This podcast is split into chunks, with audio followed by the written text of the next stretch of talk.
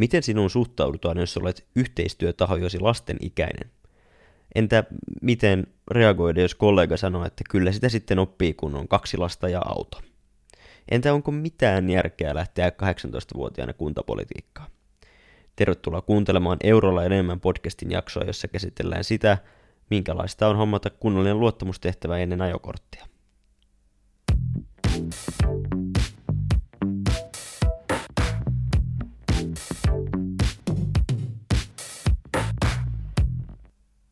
Vielä kerran lämpimästi tervetuloa Eurolla enemmän podcastin uuden jakson pariin. Tällä kertaa mä haluan kertoa aiheesta, jota mä oon pohtinut oikeastaan viime kesästä saakka, että tästä olisi hyvä tehdä podcast-jaksoja. Sehän aihe on se, että minkälaista on olla ehkä joukon nuorimpana mukana päätöksenteossa ja politiikassa. Mä veikkaan, että mulla saattaa olla muutama painava sana tästä aiheesta sanottavana.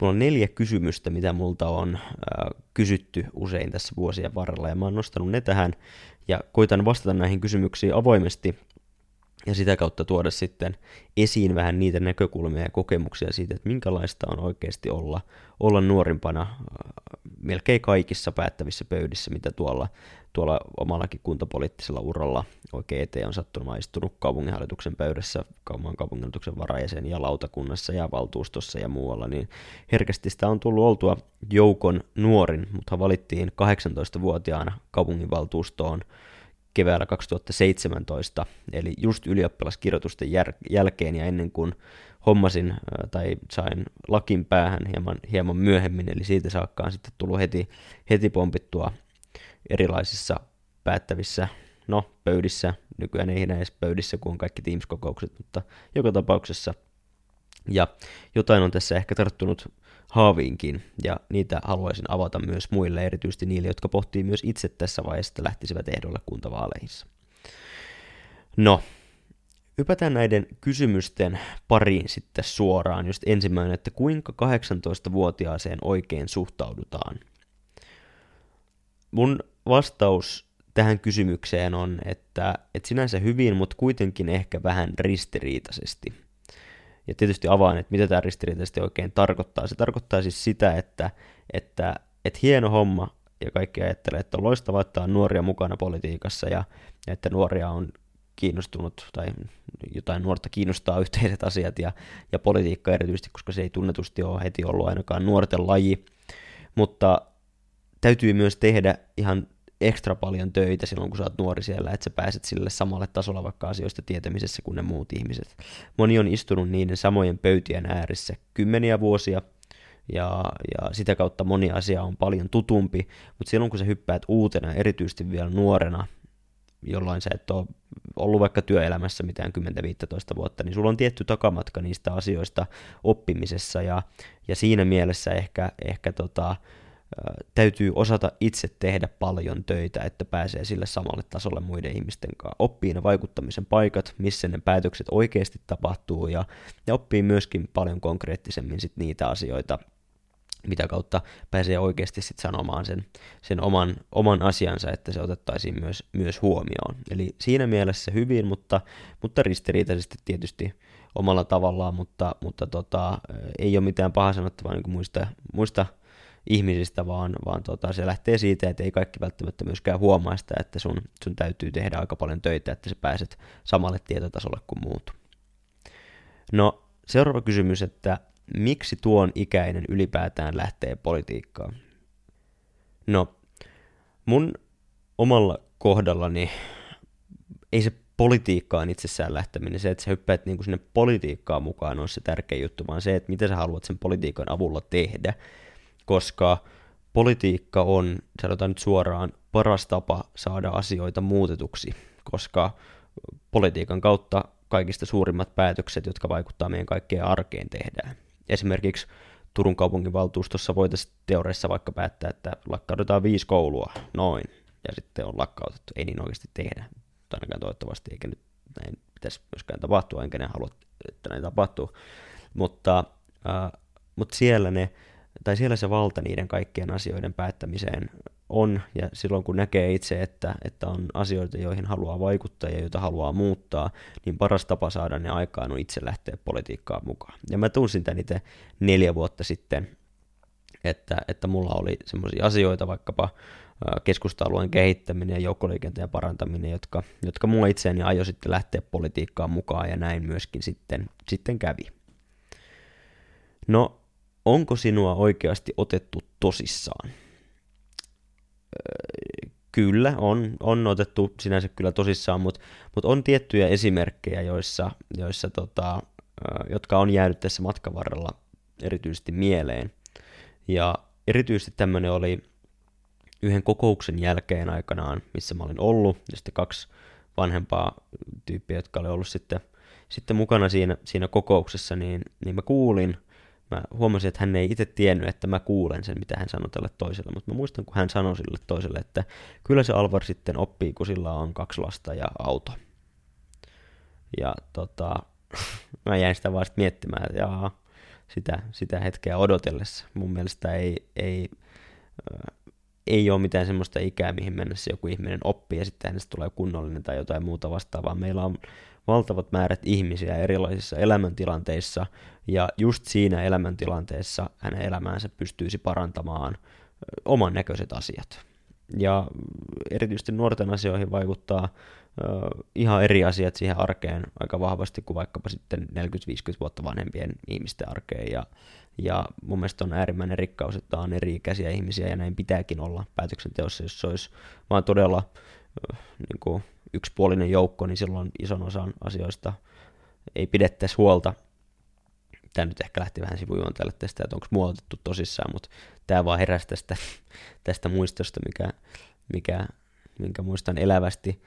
Mutta kyllä siihen suhtaudutaan myös sillä tavalla totta kai, että sä oot se joukon nuorin ja sanot asioita. Se antaa tiettyjä liikkumatilaa myös sanoa asioita, kun sä oot se nuorin. Eli sä voit sanoa myöskin ehkä vähän matalammalla kynnyksellä asioita, mutta kuitenkin niin täytyy aina myöskin pitää huolta siitä, että itse vaan sitä ääntä pitää, koska kukaan ei sitä sun puolesta tee. No, seuraava kysymys. Lähditkö kuntapolitiikkaan ainoastaan kokouspalkkioiden takia? No ihan alkuun, että on paljon, jos etsit harrastusta, jossa voit tehdä niin kuin rahaa, niin on paljon helpompia tapoja kuin kuntapolitiikka. Kuntapolitiikassa se aika, minkä sä laitat siihen yhteen kokoukseen tai jotain, tai niin kuin totta kai valmistaudut ennen kokousta ja muuta, niin on aika paljon suurempi suhteessa ehkä siihen korvaukseen, niin suosittelen jotain muuta harrastusta, mutta itse en ole tosiaankaan sen takia kuntapolitiikkaan kyllä lähtenyt. Mennään sitten eteenpäin. Seuraavaksi mä nostan esiin niitä asioita, mitä mä koen, että mä oon oppinut ja mitä mä vien mukanani eteenpäin, ainakin tähän mennessä kuntapolitiikasta, koska kyllähän se on ihan selvää, että toi opettaa aivan valtavasti, kun hyppäät noin nuorena aika isoihinkin pöytiin. Kuitenkin Turunkin budjetti on reippaasti yli 1 miljardia, ja asiat, joita päätetään, on varsin isoja ja konkreettisia, niin kyllähän sieltä on paljon lähtenyt itselle mukaan. Ensimmäinen juttu on, että mikään ei tule itsestäänselvyytenä, vaan sun pitää vaikuttaa itse. Kukaan ei, jos näet jonkun asian, niin kukaan ei tartu siihen sun puolestas, vaan kyllä se täytyy se rohkeus ja halu löytyä itsestä, ja reippaus ei tosiaankaan, kuten tietyissä kohdissa sanotaan, niin reippaus ei maksa mitään. Eli itse täytyy se tehdä, jos näet jonkun asian, joka on sulle itselle tosi tärkeä, niin vaikuta itse. Ja tätä aion kyllä ainakin kantaa periaatteena itselläni. Ja seuraava on, että suurin osa asioista tulee uutena, erityisesti kuntapolitiikassa, ja ei ole missään nimessä häpeä kysyä niistä silloin, kun ne tulee sulle itselle uutena. Ota selvää, ja niin sä pääset aina eteenpäin. Eli rohkeus kysyä myöskin asioita on semmoinen asia, joka mulla tästä erityisesti tarttuu kyllä mukaan.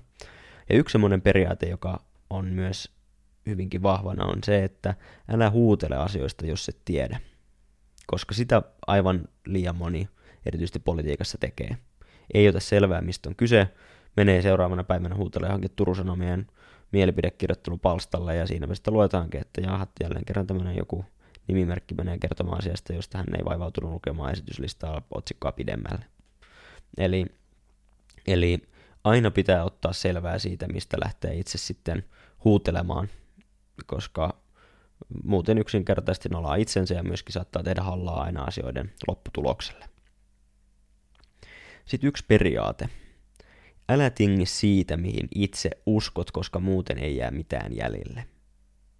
Politiikassa ja vaikuttamisessa ollaan sitä varten, että siellä muutetaan ja vaikutetaan niihin asioihin, jotka on sulle itsellesi tärkeitä. Ja se kaikki perustuu arvoihin ja periaatteisiin. Ja ei pidä tinkiä siitä, mihin itse uskoo, koska sitten ei tosiaankaan jää jäljelle yhtään mitään. Mulle niitä asioita, jotka on ollut tärkeitä, joista mä en itse halua tinkiä, on erityisesti nuoriin vaikuttavat asiat, joukko- ja kevyen liikenteen kehittäminen ja myöskin päätösten kestävyys kestävän kehityksen näkökulmasta esimerkiksi niin kuin ympäristöllisesti kestävien asioiden edistäminen ja myöskin taloudellisesti kestävien asioiden edistäminen, eli semmoista asiat, jotka sitä ei edistä, niin niitä en halua tehdä. Ja tämän lisäksi totta kai muun muassa ihan niin kuin ihmisoikeuskysymykset ja semmoiset arvokysymykset, joissa mä koen, että on sellaisia asioita, että niistä en missään nimessä pysty tinkimään. Ihmisarvo on jakamaton ja jokaisen täytyy saada elää sellaisena kuin itse on sellaisiin asioihin. Tai sellaisissa asioissa en missään nimessä anna myöskään periksi. No, myöskin viimeinen näistä nostoista on, että älä syö jatkuvasti kokouspullaa, siitä tulee lähinnä paha olo. Tämän olen oppinut. En mä kyllä hirveästi muutenkaan tykkää makeista, mutta ei siltikään kannata syödä liikaa kokouspullaa, siitä ei yleensä seuraa mitään hyvää.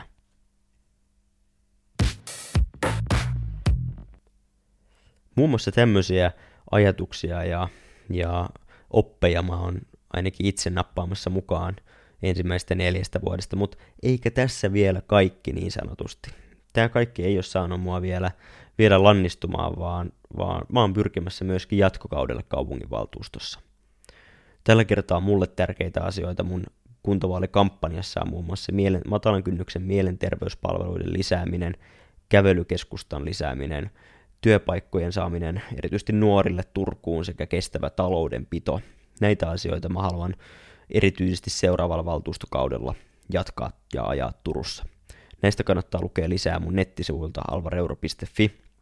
Sieltä löytää reippaasti lisää 10 haasteesta, mitkä mä oon identifioinut Turulla ja mihin mä haluan itse päästä vaikuttamaan, jotta Turku voisi olla entistä parempi kaupunki kaikille kaupunkilaisille, koska sitä varten tämä on myöskin olemassa. Kiitti, että kuuntelit. Pistä jakoa, jos tykkäsit.